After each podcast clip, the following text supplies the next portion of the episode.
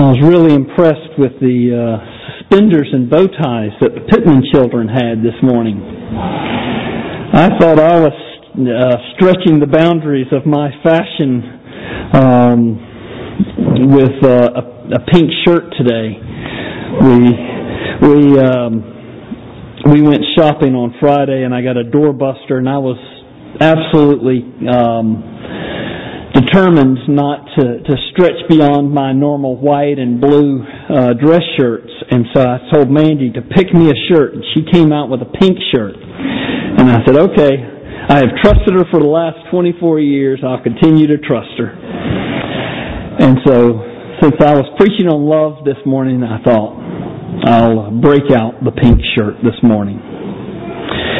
I am only going to deal with verse 9 this morning. We'll pick up uh, from there next week and continue to look at this passage. Let's pray together. Father, I ask that you would uh, fill us with your Spirit and fill us um, with a spirit of love one for another, uh, not only here in the body of Christ, but Lord, uh, help us to to be um, especially um, adept and um, and well skilled at uh, loving others because Christ has so loved us. We pray in His name. Amen. All right, uh, just for review, in verses 3 through 8, uh, Paul told us how we are to serve in the church. In a word, he told us that we are, that God has given us um, God given spiritual gifts that we are to use with all our heart to build up the church and to, to fulfill our God given mission. But while we do that, we must always prioritize love one for another. This is Paul's message to the church in verses 9 through 21 and especially verses 9 through 13. He's saying to the church that love must overlay every action and every interaction within the church. Paul says in 1 Corinthians 13 that if a church or even an individual within the church does great things for God, if they do it without love, they are nothing. In fact, they are more than nothing, or less than nothing, I guess would be more appropriate to say. They are annoying. A person who is doing things for God is annoying to God and annoying to everybody else. Paul says in 1 Corinthians 13, If I speak in the tongues of men and of angels, but have not love, I am a noisy gong or a clanging cymbal. What is more annoying than a, a noisy gong or a clanging cymbal? In many churches, it is commonplace for the decisions uh, in the church to be made according to the strongest personalities or according to the people who give the most money. Power politics is the way things get done in many churches. And Paul condemns all such tactics in verses 9 through 14. Love one for another must be the overriding concern in all our decisions, in all our discussions, in all our relationships, and in all our service for the church. I'll go even further. Even in our disagreements in the church, love must be our primary concern. Speaking in generalities about love at this point, but I intend to get very specific as we move through this sermon because Paul paints for us a detailed portrait of what love within the church looks like. The first thing he tells us is that love must be genuine. And this is a command.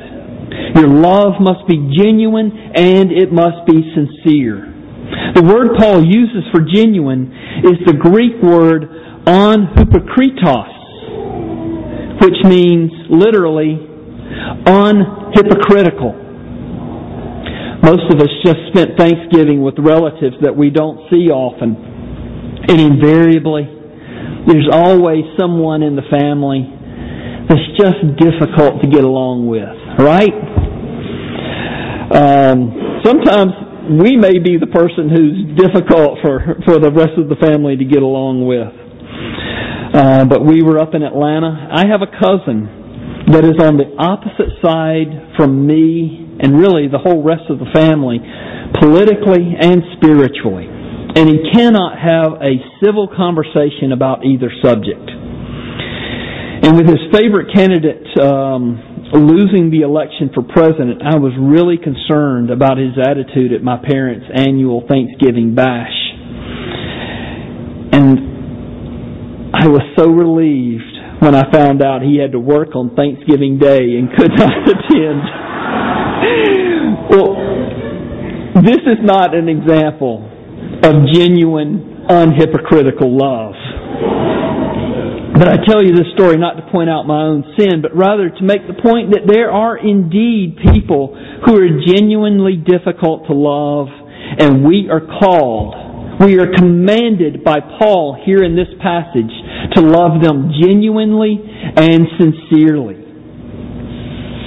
We are to love them without hypocrisy. Paul is saying it's not enough to be polite or to be helpful and warm on the outside toward the person, yet inwardly despise them. Paul tells us that we are to love them genuinely. Well, now, how does the gospel help us to sincerely love people who are genuinely difficult to get along with? Well, first of all, the gospel teaches us that we are not loved by God because we ourselves are intrinsically lovable.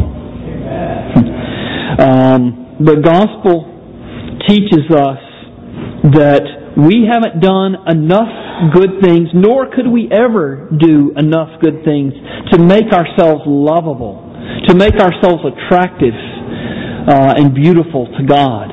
There's nothing we could do. Even our good works are like dirty rags. We are loved simply because God chose to love us. And even though He chose to love us, that does not make us lovable.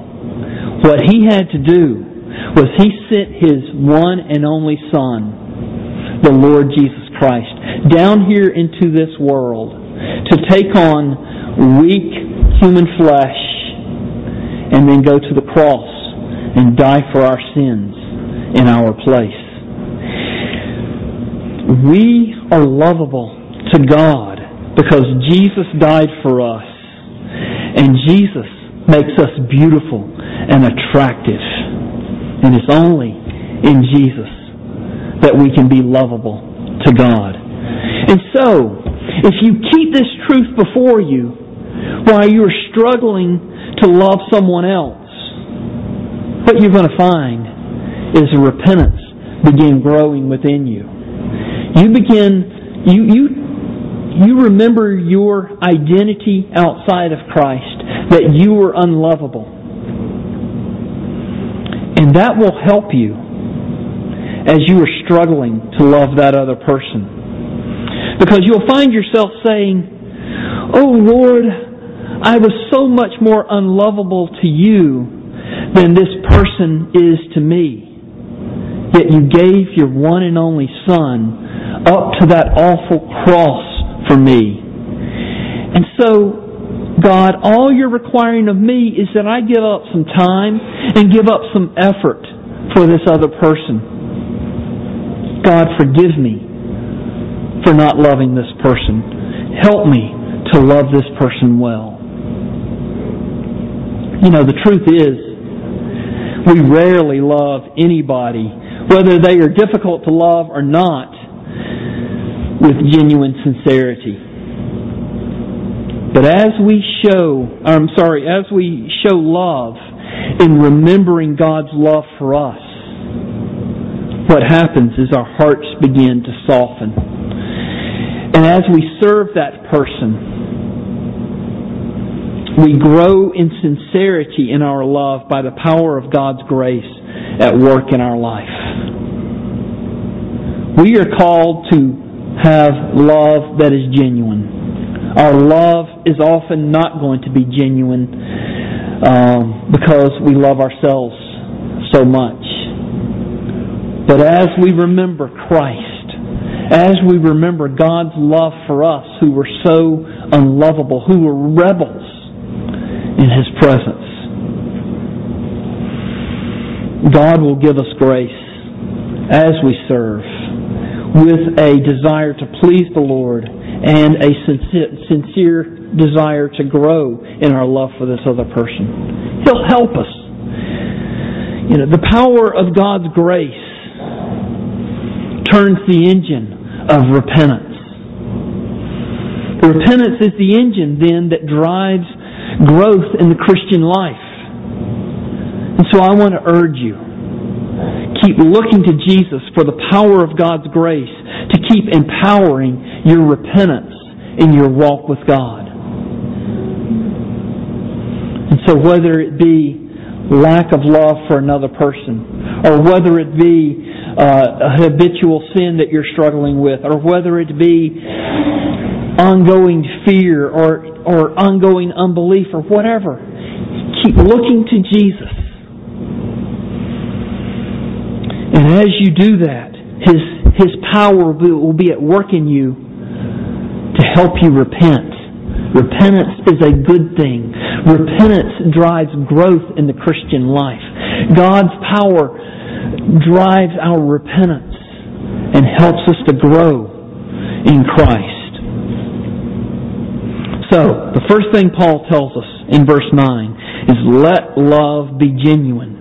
Moving on in verse 9, Paul says something surprising. At first glance, it doesn't seem appropriate for him to say what he says when he is discussing the subject of love. He says that hatred is part of a godly definition of love. Paul says we are to abhor or hate what is evil. Liter- liter- literally, the Greek conveys the idea that we are to be horrified by what is evil. Now, Paul's not saying that we should go around judging everybody else and then react in horror when we see their sin. Judgment always begins with ourselves. You know what Jesus said in Matthew chapter 7. Why do you see the speck that is in your brother's eye, but do not notice the log that is in your own eye? Or how can you say to your brother, let me take the speck out of your eye, when there is the log in your own eye? You hypocrite! First take the log out of your own eye, and then you will see clearly to take the speck out of your brother's eye. Paul is saying that we need to start with ourselves. We need to look at ourselves with a critical eye. We must abhor the evil that is in us. And that will help with the repentance because we'll see how much we need the Lord Jesus. And we'll keep our eyes fixed on Him and He'll drive that repentance. And so Paul here is saying abhor what is evil. And then he also says, hold fast to what is good, but we'll get there in a second. What Paul is saying here is that our love must be grounded in truth. Tim Keller says our love must operate on the basis of God's moral order. We are to abhor what is evil because we recognize what is evil because God has told us what is evil. We are to um, adhere to or hold fast to what is good because God has told us what is good. If we say, therefore, that we love God, but we also love our sin, and we are t- unwilling to take any steps to part with our sin, what does that say about our love for God? He's saying our own love for God is not genuine. True love for God will drive us to hate our sin in our own life. Similarly, It is commonplace that we allow others, I'm sorry, that we allow others we love to continue in a sinful lifestyle because we love them too hurt too much to hurt their feelings by addressing their sins. Paul is saying this type of love is not real love for the other person. That the love that will not address a sinful lifestyle in a brother or sister in Christ is really a selfish love for ourselves. We don't want that person to get mad at us. Paul is saying when he says, abhor what is evil and adhere to what is good, he's saying real love includes a tough love in which people love each other enough to confront problems and sins in themselves and in their brothers and sisters in Christ. Paul also says that real love holds fast to what is good. Real love is always on the lookout for what is good. Real love is looking intently. Where can I see good in this other person? Where can I encourage this other person? Or to listen to Paul again in 1 Corinthians 13 verses 4 through 7. He says, love is patient and kind. Love does not envy or boast. It is not arrogant or rude. It does not insist on its own way. It is not irritable or resentful. It does not rejoice at wrongdoing, but rejoices with the truth. Love bears all things, believes all things, hopes all things, endures all things. This idea of holding fast to the good is especially difficult when you have something against that person that you are called to love. When you are holding something against another person, it is nearly impossible to see in them any good, much less encourage them with the good that is there. When we have something against another person, what happens is a bitterness can begin to grow within us. And it grows within our hearts where no one else can see it.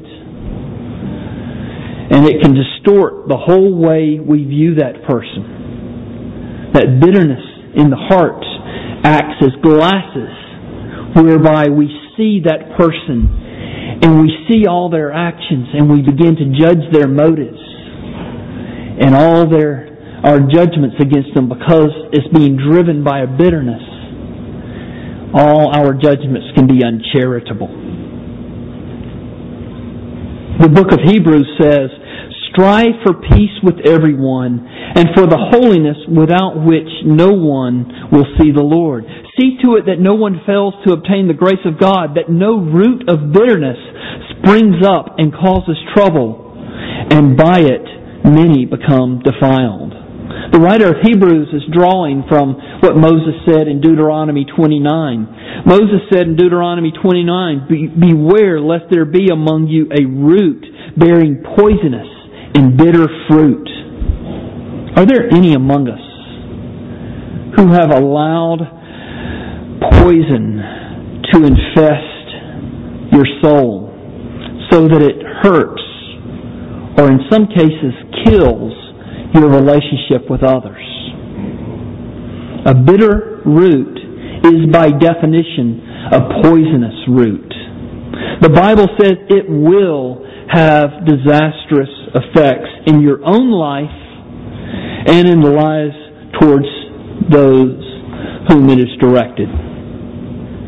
We think that we can hold in our bitterness towards another person, but the poison just like an infectious disease, it reaches the object of our disdain. Even if we try to be very self-disciplined and not uh, show any kind of disdain or show any kind of bitterness.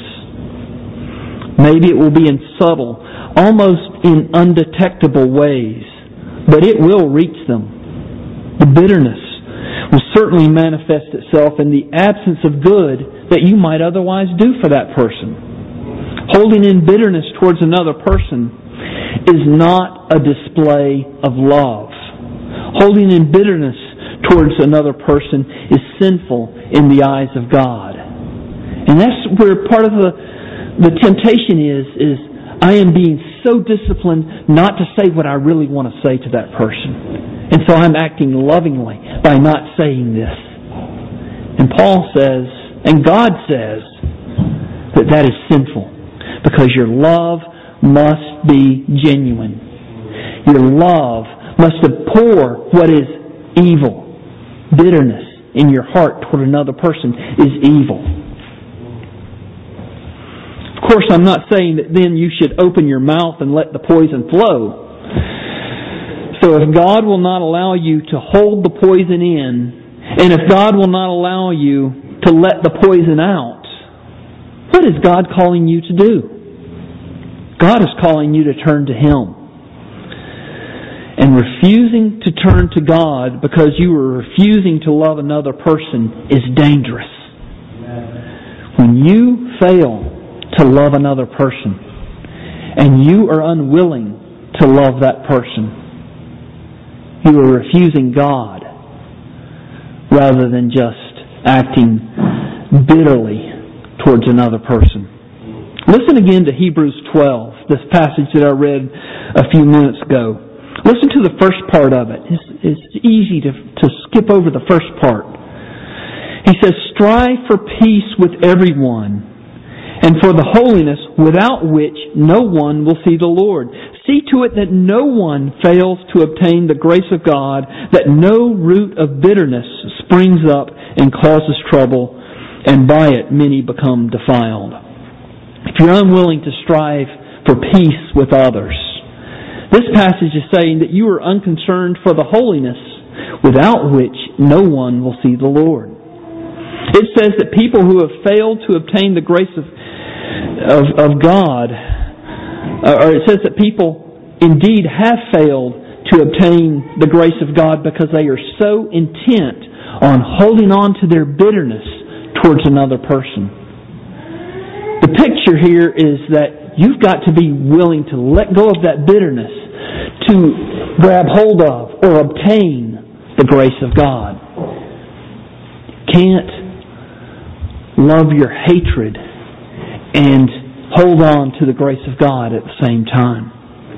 Unfortunately, this bitterness and poison shows up in many relationships in life and, sadly, in many marriages. Um, one failure or cross word gives birth to anger. And the anger can become like a seed planted in the soul. And over time, the anger, unrepented of, germinates and it grows roots. And the roots grow into a plant. And sometimes the plant is allowed to grow into a great tree. Think of some of these oak trees out here. And you've got oak trees of bitterness that have grown up against another person against another person that you have made vows to. I'm not saying that only one person is responsible. Invariably, where there's a plant or a tree of bitterness, there's another plant or tree of bitterness that's always standing right there beside it. And neither person is willing to chop down their own tree of bitterness but is rather waiting for the other to chop down their own tree. And it's a sad existence. But I want to tell you this morning, God's grace is sufficient. You can let go of your bitterness and you can give it into God's hands. God was able to create the world out of nothing. God was able to preserve His people the Israelites, in spite of themselves and in spite of their continual rebellion, because he was intent on bringing his son, our Savior, into the world.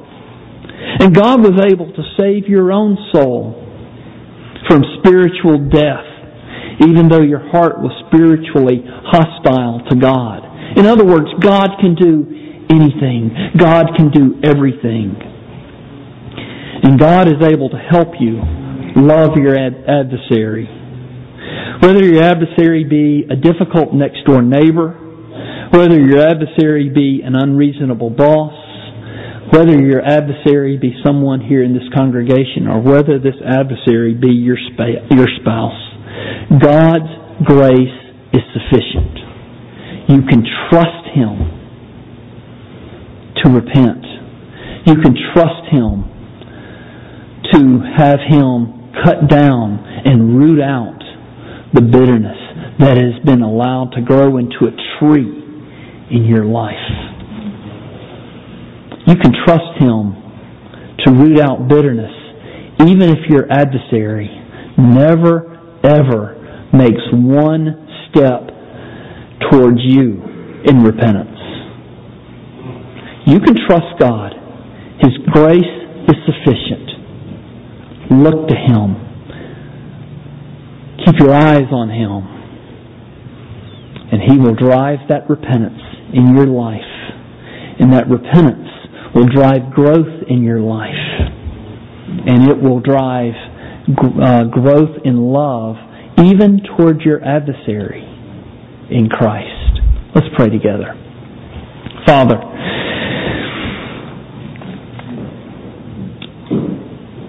we have been considering this subject of love, and so often happens when we consider the subject of love, your definition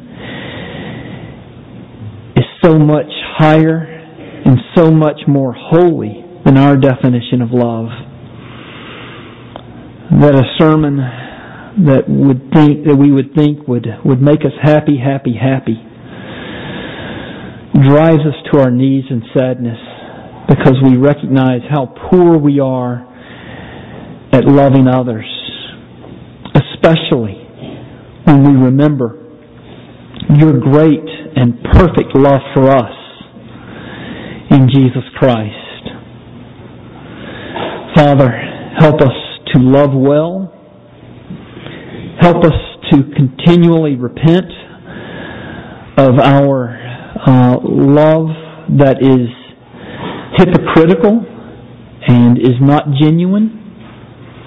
Help us to continually be growing in the grace of the Lord Jesus and thereby growing as lovers of other people through Jesus Christ our Lord. Amen.